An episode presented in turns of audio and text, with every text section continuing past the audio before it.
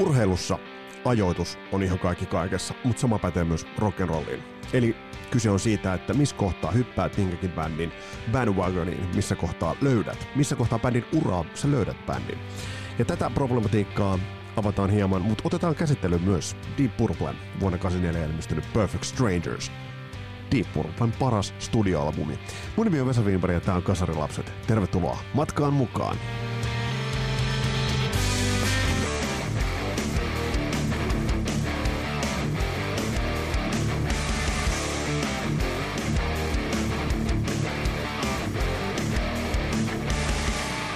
Mä oon muutaman nuoremman taiteen harrastajan kanssa tässä rock'n'rollin saralla puhunut Iron Maidenistä, ja, ja mä oon aina hätkähtänyt, kun Iron Maidenin yhdeksänkymmentäkaksi ilmestynyttä Fear of the Dark-levyä tituleerataan klassikoksi, Maiden klassikoksi. Mä muistan, kun toi levy ilmestyi, niin se oli turbulenttia aikaa koko rock'n'rollissa. Siinä oli grunget ja muut, moni bändi haki uraansa. Ja mä muistan itsekin silloin ihmetelleen, niin okei, okay, Be Quick or Be Dead biisi oli totta kai loistava biisi, mutta siinäkin jo vähän ihmettelin sitä, että, että minkä takia Bruce Dickinson laulaa sillä tavalla, että sillä niin kuin tavallaan ei käytä sitä falsettia tai sitä voimakasta ääntään, sitä kuten se on soinut esimerkiksi jollain Powerslavella, vaan siinä oli semmoista niin kuin rosoa, sellaista rockmaista rosoa. Ja se levy puistatti mua vähän niin kuin muutenkin sen takia, että se oli helvetin pitkä. Siellä oli ihan sirkkoja täytebiisejä, sellaisia biisejä, joissa meidän toisteli menneiden vuosien, vuosien menestyslevyensä sapluunaa. Ja yksinkertaisesti vaan niin kuin luvattoman huonoja biisejä.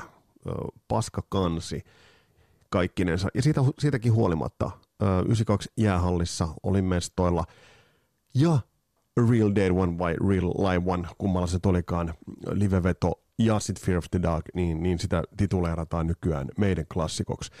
Ja tässä kohtaa nyt pitää huomata se, että jos sä oot hypännyt meidän bandwagonin myöhemmässä vaiheessa, niin, niin ja sä saat esimerkiksi löytämään ton levyn äh, ensimmäisten meidän levyjen joukossa, niin totta kai siitä muodostuu sulle klassikko.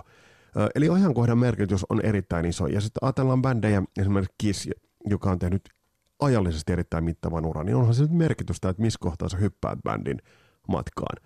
Se voi olla sulle, äh, Psycho Circus voi olla ensimmäinen levy ja maskit päällä vetävä Kiss, kun taas mulle Lick It Up oli se, missä kohtaa hypättiin matkaan. Mm, toinen esimerkki viime jaksossa käsitelty Europe, mm, että mitä monta uraa, että siinä on oikeastaan niin kuin kahden ekan levyn äh, se neoklassinen brittiläinen hard rock, sit on Final Countdown era, aina sinne Prisoners in Paradiseen saakka, ja sitten on tämä uudempi. Et täysin riippuu siitä, että missä kohtaa bändin uraa sä sen bändin löydät. Eli se muutos. Tai sitten, että mikä nyt on sitten se klassinen kokoonpano. Ajatellaan vaikka Whitesnakea. Mikä on klassinen Whitesnake-kitaristi? Onko se John Sykes, Steve Vai, Bernie Marsden, äh, mikä noista? Eli se on hyvin vaikeaa määrittää, ja meillä jokaisella on se oma klassinen aikakausi. Sitten on sellaisia bändejä, mitä ei löydä koskaan.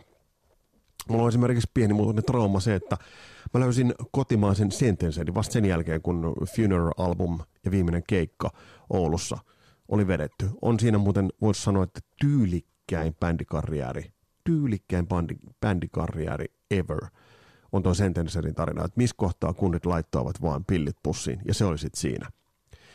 Mutta olen sitten jälkeenpäin löytänyt, ja näitähän löytää jälkeenpäin, ja sitten taas, että mikä mulle on sitten taas se klassinen levy, no se on se viimeinen levy, kun taas sitten taas jollekulle muulle se voi olla ihan joku muu levy.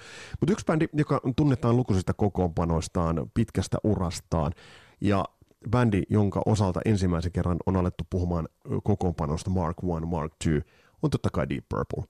Öö, ja mulle Deep Purple tuli vastaan, kun löysin mun sedän levystöstä Fireball, vinyylin. Ja siinä kohtaa, kun siihen aikaan itse lukuttelin meidän ja muuta, niin se Fireball kuulosti äärimmäisen könköltä, jotakin niin kuin tökö, tököltä, arkaiselta, menneen maailman jutulta, ei ollenkaan niin kuin siltä modernilta. Ja sit mä muistan, kun sain kuultavaksi Deep Purplen uh, Perfect Strangers-biisin. Ja silloin mä ajattelin, että jes, tää on ensimmäistä fiksua Purplea. Sen takia tässä Kasarilasten jaksossa käsitellään mun mielestä Deep Purple selkeästi, ihan kirkkaasti, paras studiolevy, vuonna kahdeksankymmentäneljä ilmestynyt Perfect Strangers.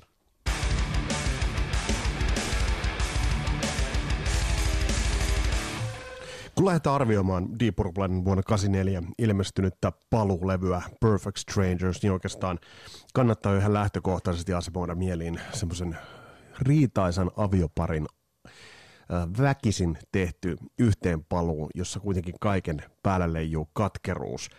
Ja siitä huolimatta siinä hetkessä on jotain kaunista. Kun Perfect Strangers-levy ilmestyi kahdeksankymmentäneljä syksyähän se taisi olla, niin omiin silmiin se tuli, tuli ensimmäisen kerran televisiohittimittarissa ja ton nimi, nimibiisin ansiosta. Ja silloin se iski kun leka. Se oli todellinen bängeri. Ja se kyllä se niinku... Mä muistan edelleen, että miten se teki vaikutuksen, koska siinä oli sävyjä siitä, että mä tajusin, että ei helvetti, tää on se sama bändi, joka... Uh, Tämä on se sama bändi, jonka Fireball oli musta jotenkin niinku könkkö ja, ja soundeiltaan vanhanaikainen. Ja nyt tää soundaa modernilta. Se oli, se oli mulle niinku äärimmäisen tervetullut. Mutta niissä oli muuten helvetin monille muillekin.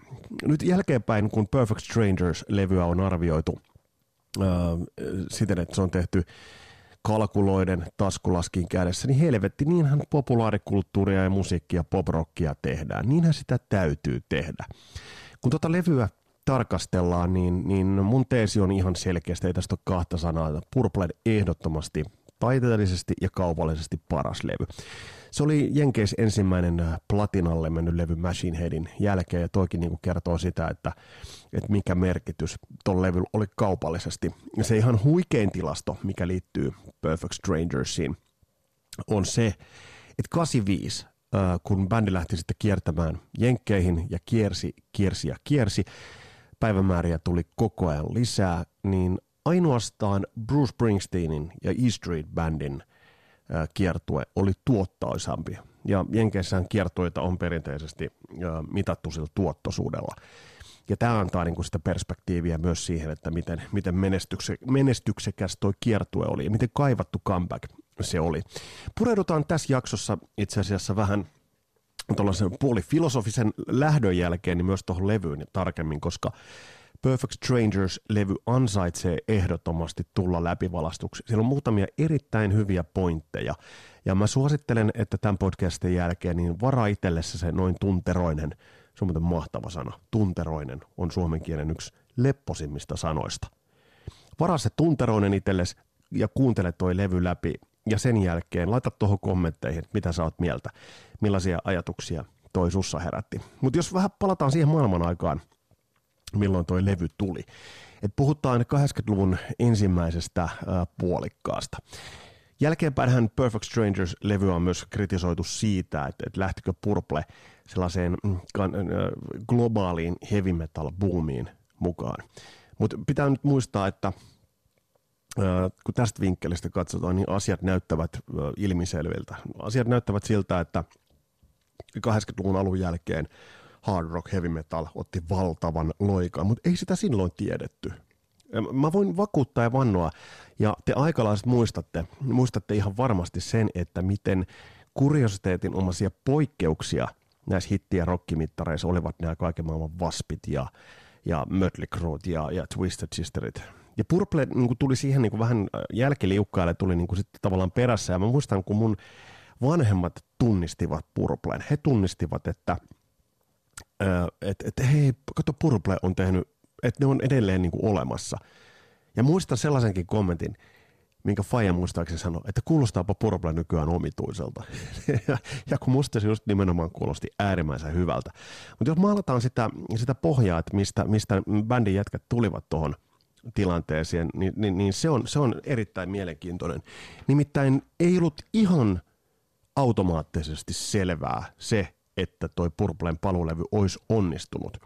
Mutta ei ollut myöskään selvää se, että olisiko noin kundien urat sellaisenaan jatkuneet kovin menestyksekkäästi, kuin millä, millä tavalla ne olivat jatkumassa. Ja miksi toi kokoonpano valikoutui just tollaiseksi?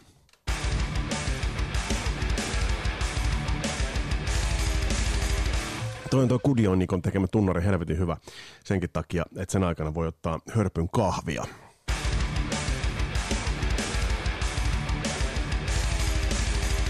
Joo, on se hyvä tunnari muutenkin.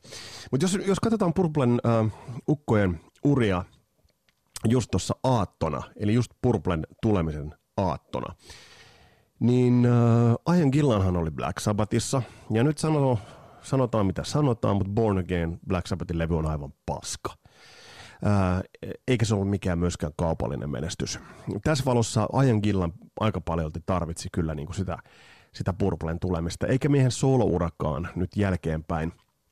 Äh, mitenkään, jos nyt vertaa esimerkiksi mitä David Coverdale on tehnyt ja mitä Ian Gillan on solo-urallaan tehnyt, niin hands down D C vie kun mätää kukkoa Ian Gillan ja toki vielä niin kuin kaikin muinkin tavoin laulaina ja muuten. Mutta yhtä kaikki, Ian Gillan tarvitsi, tarvitsi tota, jos Ian Gillanille voi nyt jostain olla vihainen, niin jostain kaivoi esille Janet Gersh, joka sitten meni Iron Maideniin, jonka olisi saanut jättää tekemättä, mutta ei siitä nyt sitten sen enempää tässä yhteydessä. Ritchie Blackmoren, voidaan sanoa, että Ritchie Blackmore oli tehnyt ehkä komeamman uran tosta. Oliko tämä nyt sitten Mark Kakkonen taisi olla? Mark Kakkonen kokoopanosta, koska eittämättä Rainbow jo seitsemänkymmentäluvulta saakka välittömästi itse asiassa sen jälkeen, kun Ritchie Blackmore lähti Deep Purplesta kävelemään, niin välittömästi sen jälkeen Rainbow teki erittäin kovalaatusta jälkeä. Ja Ritchie Blackmore teki helvetin hyviä rekrytointeja ennen kaikkea. Että siis se, että et löysi itselleen niin kuin loistavia soittajia. Ja tuossa tos mielessä uh, Ritchie Blackmoren ura ton Rainbown kanssa meni älyttömän hyvin. Bändi saavutti, kun tuli kahdeksankymmentäluvun puolelle, uh, saavutti sit, niin kuin myös, myös sit, sitä kaupallista menestystä loistavilla, loistavilla totta kai, um, loistavilla biisijulkaisuilla, mutta myös nuo rekrytoinnit erittäin, erittäin hyviä. Et, et siis, jos ajatellaan nyt esimerkiksi siitä lähtien, kun Joe Lynn Turner tuli laulajaksi, New Jersey-lähtöinen nuori vokalisti, ja ajatellaan Straight Between the Eyes ja varsinkin Difficult to Cure-levyjä, niin, niin siis ehdottoman, ehdottoman isoja hittejä. Hauskaahan on, on se, että äh, noilla hiteillä ja, ja, ja myös Graham Bonnetin kanssa Down to Earth-levyllä, Niin, niin isot hitithän eivät välttämättä olleet Ritchie Blackmoren kirjoittamia. Russ Ballardhan kirjoitti I Surrenderin ja, ja kirjoittiko myös Since You've Been Gonein. Eli, eli tässä mielessä, tässä mielessä niin, niin, uh, Ritchie Blackmore teki hyviä valintoja uh, biisien osalta, mutta sitten myös soittajien osalta. Ja toi kannattaa ehdottomasti huomioida. Mutta sitten uh, mä väittäisin, että, että siihen mihin Ritchie Blackmore kompastui oli siihen, että kaverihan on täys kusipää. Tänä en, en ole ikinä tavannut. Mutta kaikesta päätellen. Ja jos nyt katsoo sitä, että jos kaverin kokoonpanot ovat vaihdelleet vielä enemmän kuin David Coverdalella, niin se on jo paljon se. Eli kokoonpano eli vaihtui koko ajan. Ja kun tullaan tuohon, no mä nyt uskallan sanoa, että tullaan tuohon Rainbow viimeisen levyn. Mä en nyt näitä myöhempien aikojen Rainbowta enää sanotaan. Mä otan nyt kahvia tässä välissä, niin, niin mulla ei noi korvaukset tuosta Nikon tunnarin soitosta kasva ihan päättömäksi.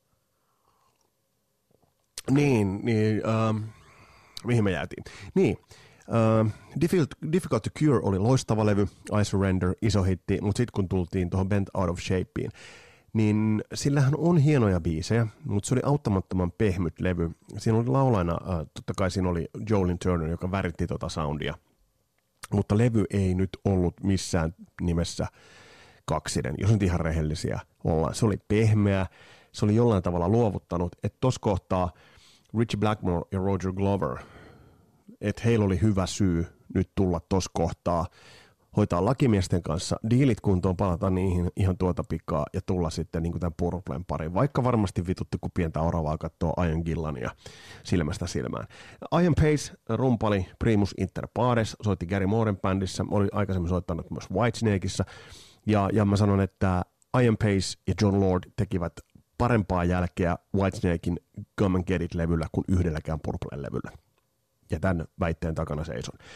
Ja sitten Jon Lord puolestaan hyppäsi pois aika jännässä vaiheessa Whitesnakein, Whitesnakein bandwagonista. Öö, Slide It-levyllä Jon Lord mestarillista jälkeä, mutta ehkä, mä, mä en tiedä, haistoiko Jon Lord sen, että mitä David Coverdale oli tekemässä Whitesnakeille. Eli tuossa kohtaahan D C oli ottanut määrätietoisesti tähtäimensä Pohjois-Amerikan markkinat ja reivasi myös sitä kokoonpanoa kovalla kädellä. Eli heitti sieltä Bernie Marsden ja Mel Gallit kaikki pois, pois tuosta vaan uh, ja, ja uusi sen kokoonpanon nimenomaan ihan vain määrätietoisesti sen takia, että toi niin Pohjois-Amerikan valloitus onnistui. Haistoiko Jon Lord kenties tämän, en tiedä. Taiteellisessa mielessä mm, vahvimmassa vireessä ja vahvimmassa tuotteessa mukana Purplea uudelleen muodostettaessa oli ehdottomasti Jon Lord. Mutta sitten taas tuossa vaiheessa Purple oltaisi voitu kasata ähm, uudelleen siten, että siinä ei olisi ollut Ian Gillania. No ilman Blackmorea ei, äh, mutta ilman Jon Lordia äh, Purplea, no ehkä nyt ilman Ian Paiceäkään, ei oltaisi voitu kasata. Eli siinä mielessä se, että se valikoitu toks ähm, Mark kakkoseksi, niin, niin se on erittäin looginen, looginen valinta ja vaihtoehto. Mun mieleen aina on ollut eniten Purplen kokoonpanosta kuitenkin, äh, siis puhutaan nyt se vanha Purplen kokoonpanosta, se, missä oli Glenn Hughes bassossa, mutta Glenn Hughesillä taisi olla sieraimet tuossa vaiheessa sitä luokkaa, että sinne pystyi vetämään Scanian peruuttamalla sisään, ja sitten taas toisaalta David Coverdale teki omaa juttuaan, niin, niin tässä mielessä se kokoonpano valikoitui tuoksi. Mutta mitä sitten tuolla kokoonpanolla saatiin aikaan, niin sitä on erittäin hyvä, hyvä tarkastella ja, ja ottaa kuunteluun toi levy. Ja ottaa kuunteluun siis levy uh, Perfect Strangers.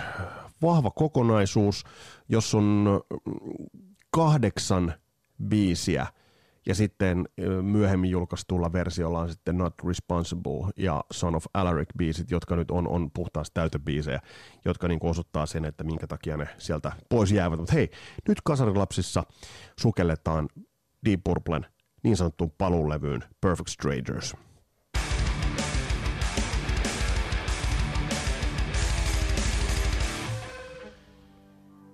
Eihän levy voi eeppisemmin alkaa. Tämä ei ollut eka biisi, minkä esimerkiksi itse kuulin tohon aikaan. Uh, Knockin' at your back door, avausbiisi, riisuu aseesta. Tämän paremmin levy ei voi alkaa. Basso, Roger Glover lähtee kuljettamaan bassoa. Ja sit kuunnelkaa, miten Ian Paice tulee sisään. Komppi tulee ikään kuin väärinpäin, kääntyy.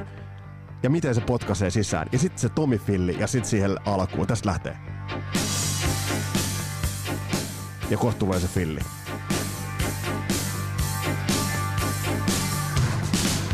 Ai saatana, mun tulee kylmät väreet. Siis tässä on kaikki elementit, mitä Purples on.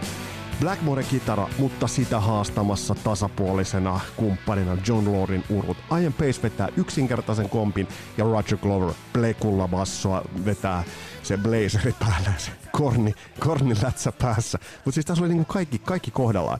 Ian Pacein ääni oli erittäin hyvässä kunnossa. Tietää sen, että näillä kaikilla niinku vanhan liiton lauleja velmoilla oli ollut ääni, ääni, ääni, äänin kanssa ongelmia, mutta Ian, ähm, Ian Gillanin ääni on, on hyvässä tikissä tällä levyllä.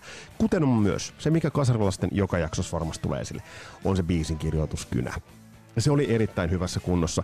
Ja nämä ei ollut mitään jämäbiisejä. Äh, tarkemmin tästähän löytyy erilaisia kirjoja, missä käydään läpi tätä levyn niin kun syntyä. Se ei missään nimessä ollut helppo. Tässähän oli muun muassa taustalla se, että Ian Gillan ja Roger Glover yrittivät saada nämä biisin kredut, eli kreditit siten, että ne jakautuu kaikille. Ne oli yksi soittaja, kelle se ei käynyt. Palataan siihen tämän kertsin jälkeen. Tää on hieno. Tää on erittäin hieno kertsi.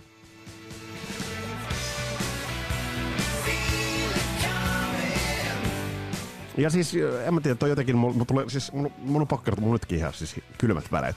Feel it coming, you know it's no good running.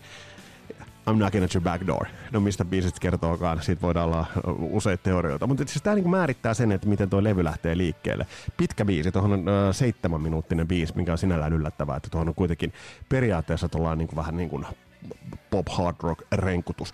Mutta levy jatkuu vahvana, että et siinä mielessä ö, mä ymmärrän, että vanhan liiton giisereille tämä on ollut ehkä jollain tavalla ehkä niinku metallinenkin levy. Että sitten kun sukelletaan kakkosbiisiin, niin Under the Gun.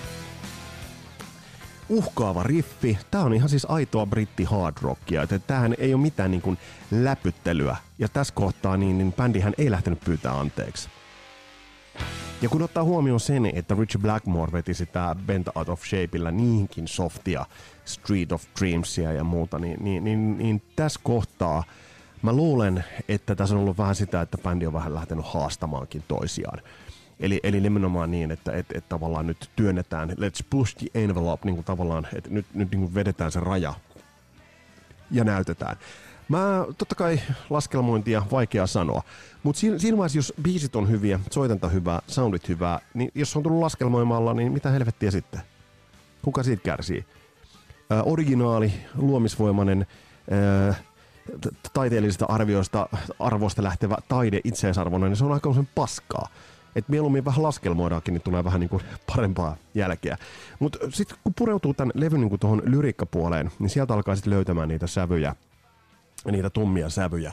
Ja, ja äh, aika mielenkiintoisella tavalla. Mulla itse asiassa kesti itselläkin aika kauan. Mä voin nyt ihan vaan päätellä, päätellä väärinkin tässä kohtaa, että et, et, et, et, mitä tonne kaikkea on sisään kirjoitettu. Mutta tonne on sisään kirjoitettu aika paljon. Et, ja se niin kuin selviää esimerkiksi, kun menee levyn kakkosbiisiin.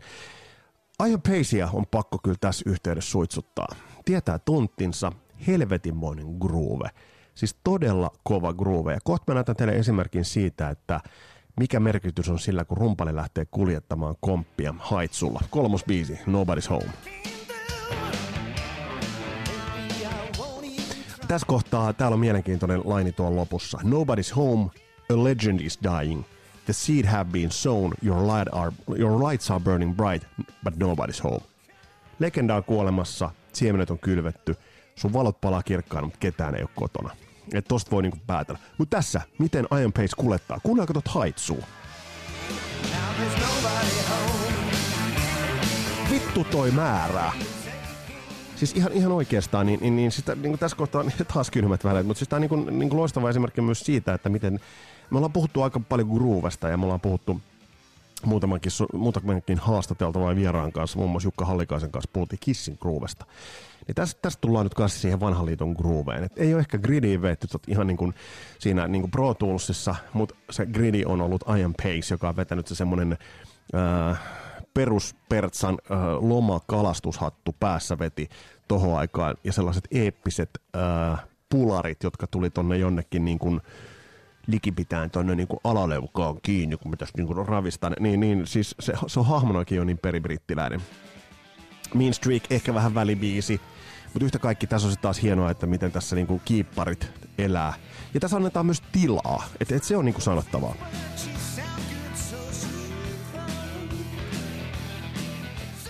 Mutta sitten se biisi, joka ensimmäisenä tuli esille ja ensimmäisenä sinkkulohkaisuna ja menestyksenä, niin se on levyn nimibiisi, Perfect Strangers. Siinä on monta sellaista kohtaa, mihin meidän kannattaa tässä kasarilasten Perfect Strangers extra, Extrassa ottaa tukevasti otetta. Biisi lähtee nimittäin liikkeelle Jon Lordin isolla presenssillä. Tuossa on niinku isännän ääni. Öö, kappale on painostava, hidas, gruuvaava, uhkaava, melodinen, erikoinen valinta ensimmäiseksi sinkkuin lohkaisuksi, mutta tohon kohtaan se toimi. Video muistaa varmaan kaikki, jotka sen ovat silloin nähneet, ja mä jaankin sen tonne kasarilasten ryhmään. Bändi kokoontuu kartanoon äänittämään. Siinä on vähän sellaista jännitettä koko ajan ilmassa. Se tuodaan tuossa videossakin aika roh- yllättävän rohkeastakin esille. Ja ekat lainit. Can you remember, remember my name? As I flow through your life, a thousand oceans I have flown. Bändin ukot laulavat toisilleen. Siellä on ollut pahaa verta, huonoja välejä, välirikkoja. Cold spirits of ice, all my life, I am the echo of your past. Ja nyt kun tätä ajattelee, niin eihän tuon rehellisemmin voi sanoa, että jumalauta, että me kyetään tulee tähän kartanoon. Mä voin kuvitella, että paikotellen sitä ilmaa siinä kartanossa ja siellä Vermontissa, mistä äänitettiin, niin sitä on varmasti voinut leikata veitsellä. Et, et siinäkin mielessä tää on... Tämä on mielenkiintoinen kappale. Ja tää on sitä klassista Purple Soundia, Jon Lordia parhaimmillaan. Tuo, siis tapa, toi miten se nyt Hammondeja vetää, niin, niin, niin siis ei. Vetää hiljaiseksi, vetää hiljaiseksi. Täs, tähän levyyn liittyy paljon toi jo mainittu toi mm, krediittien jakaminen, mihin siis, sehän oli siis Ritchie Blackmore, joka ei suostunut jakamaan tasajaolla noita krediittejä. Uh, on mielenkiintoista jälkeenpäin tarkastella sitä, uh, että et paljon näitä levyjä on myyty. No se on nyt sanomattakin selvää, että Machine Head ja Perfect Strangers varmasti kaupallisesti Deep Purplen eniten myyneet levyt. Kiertue, kuten sanottua, oli jättimäinen menestys. Uh, Tuossa muutamia vuosia sitten uh, Ian Gillanilta kysyttiin, että paljon... paljon uh, Purple on myynyt levyjä, koska se on hirveän vaikea määritellä. Purplen osalta varsinkin. Ura on jatkunut pitkään, se on niin hähmäisiä aikoja. back-katalogia uusittu uudelleen, että on hyvin vaikea, jopa ehkä mahdoton saanut paljon bändi definitiivisesti on myynyt levyjä. Ian Gillanin vastaus oli, että mm, no arviolta me ollaan myyty yksitoista, ehkä kaksitoista levyä päätellen rojalteista, mitä on saanut. No joo. Tämä on makea kohta. Ja sitten tulee sen lopussa vielä, kun se pudotetaan vähän alemmas. Mutta siis kuitenkin niin kun, ä, Purplen uudelleen kasaamiseen, Purpleen kaiken kaikkiaan liittyy on, ja on liittynyt paljon riitoja, paljon isoja egoja, paljon ä, sellaista niin kuin kamppailua elintilasta. Se ehkä Purplesta on, on tehnytkin niin, niin mielenkiintoisen bändin. Mutta Perfect Strangers mini, nimikappaleena on harvinaisen rehellinen testamentti siitä, että, että, että mitkä jätkien välit oli. Se on mielenkiintoista katsoa vanhaa D V D:tä. Mä en muista, mikä sen Purple D V D-nimi on, kun sä seuraat sitä. Että on, siinä on, oliko se just Machine Head -kiertue nimenomaan. Siinä on kiertueen alustakeikka ja kiertueen ihan lopusta. Ja siinä näkee, että alussa esimerkiksi Ian Gillan ja Ritchie Blackmore yhä katsovat toisiaan. Äh, kiertueen loppupuolen keikas kaverit ei edes vilkaise toisiaan. Ja onhan siis, äh, aina on puhuttu paljon Gene Simmonsista ja muusta, mutta kyllä Ritchie Blackmore on, mä sanon, että se on niin kuin skenen yliarvostetun kitaristi, Yngviehän on niin kuin vienyt sen ilmaisun paljon pidemmälle, ja, ja toisaalta ihan varmasti niin kuin johtava kusipää. Et, et, et, tota, ja sitten mietitään myös sitä, että samaan aikaan David Coverdale hän ei tullut tähän, mutta mitä David D C puuhasi tohon aikaa, Slidetinin jälkeen John Sykesin kanssa hakkasi niin kuin levyä kasaan, ja sitten pari vuotta myöhemmin tuli kahdeksankymmentäseitsemän. No se me on käsitelty niin kuin läpäänsä tässä Kasari Lapset, lapset podcastissa kyllä moneen kertaan, mutta mut, tämä niin kuin vaan osoittaa sen Uh, Ritchie Blackmoren kuole, kuole, kuolevuuden, kuolevaisuuden. Ja kyllä niin kuin Ritchie Blackmoresta tästä kohtaa sanoisin, että tämä levy on hänen niin kuin se viimeinen niin kuin väläyksensä. Uskalla väittää näitä. Nyt se laski makeasti. Um, uskalla väittää, että se on Ritchie Blackmoren um, luomisvoiman ja se Ritchie Blackmoren hienouden viimeisin Uh, semmoinen uh, esiintulo, että uh, The House of Blue Light, sitä ei käsitellä nyt tässä enempää. Mun mielestä siinä on yksi hyvä biisi, Unwritten Law, ja senkin biisin hyvyys on kyllä lähinnä Ian Pacein hyvyyttä.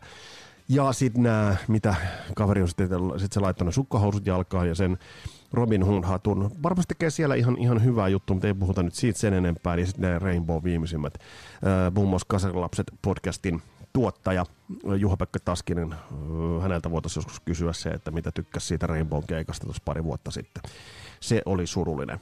Levy rullaa eteenpäin, erittäin hienosti Gypsy's Kiss. Tästä on pakko sanoa, että täällä on niin loistavia sanoja täälläkin. Ää, ää, tässäkin mulla niin mul tulee aina mieleen laulaaksi itse asiassa tässä, tässä niin bändi itsestään, esimerkiksi tuon loppusäkeistössä. John Wayne, The Alamo, Crazy Horse Geronimo. I smoke a piece with you. Mind, body, heart and soul, we got rock and roll and there's nothing they can do. Eli tavallaan viittaa siihen rauhanpiippuun, että rauhanpiippua on poltettu ja sitä poltettiin, niin, niin, niin monitulkintaista. Se niin kuin tekee tästä levystä niin kuin äärimmäisen kiehtovan. Ja, ja, ja tämänkin osalta, niin kuin mä nostan tämän esille, niin niiden Purple seitsemänkymmentäluvujen jatsheinältä haisevien niin kuin levyjen edelleen. Tämä on niin kuin jäntevämpi kokonaisuus kaiken kaikkiaan. Mä muistan aina Kaivopuiston keikka, Kirka. Kirka veti silloin mustisnahkabyysissä ja sellaisessa punaisessa silkkipaidassa, niin veti Tatu Manberg veti kitaralla silloin Wasted Sunsetsin. Tämä on yksi Purplen äh, uran hienoimpia kappaleita ja aliarvostetuimpia balladeita. Tämä itkee verta.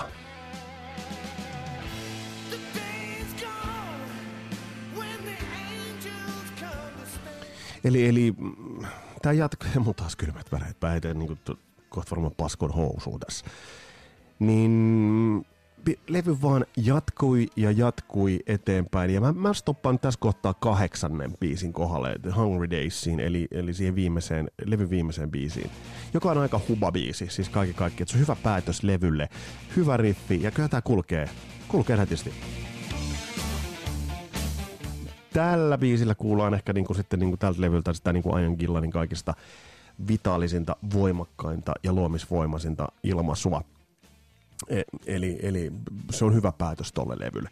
Mutta summataan vähän tuota levyä. Mitä tosta jäi käteen, mitä siitä pitää ajatella nyt ja mitä sun kannattaa pointata, kun sä kohta kuuntelet ton levyn kokonaisuudessaan läpi.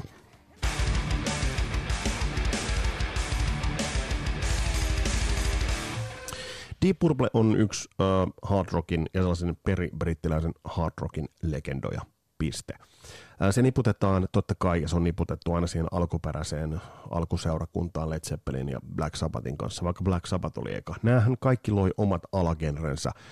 Jos voidaan ajatella, että, että Black Sabbathin syöte oli, syötti sitä heavy metal suuntaa, sieltä on sitten tullut trash metalit, sieltä on tullut kaikki black metalit, kaikki. Et se on niinku tavallaan se kaanon, minkä, minkä Black Sabbath käynnisti. Sitten otetaan Led Zeppelin, joka työnsi ehkä enemmän sinne niin kuin Amerikan rockin suuntaan.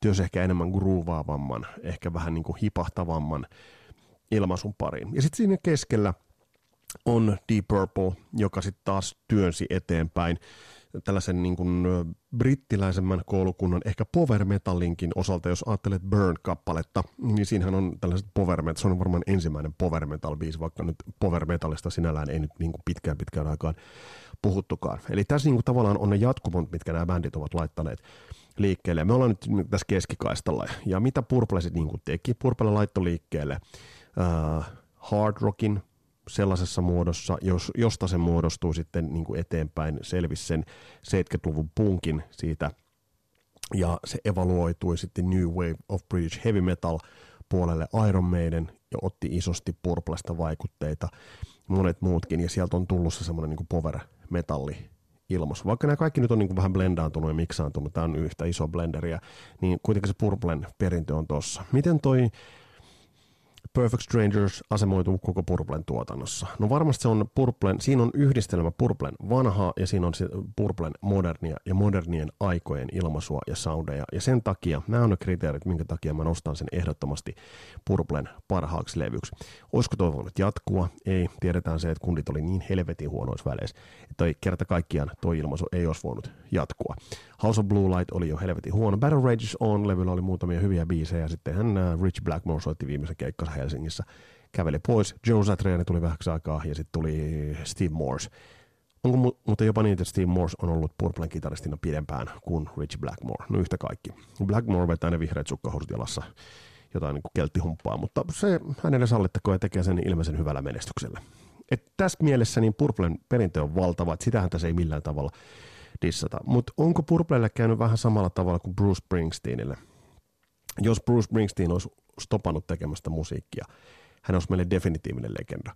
Öö, nyt hän jatkaa musiikin tekemistä, ja vaikka hän on legenda, niin meidän on vaikeampi nähdä häntä sellaisena, koska niin kuin hänen levyjensä taso laskee koko ajan. Purplekin on tehnyt edelleen levyjä, ne on varmasti ihan muotovalioita hyviä levyjä, mutta kun ne timantit ovat niin kirkkaita, niin sun on mitään niin kuin rubiineja sitten niin kuin turha alkaa niin kuin julkaisemaan, vaikka rubiini onkin kauniin punaisesti loistava. Mulle se on iso levy. Kuuntele toi levy ja laita omaa mielipidettä siitä, että mitä sulle Perfect Strangers-levynä merkitsee.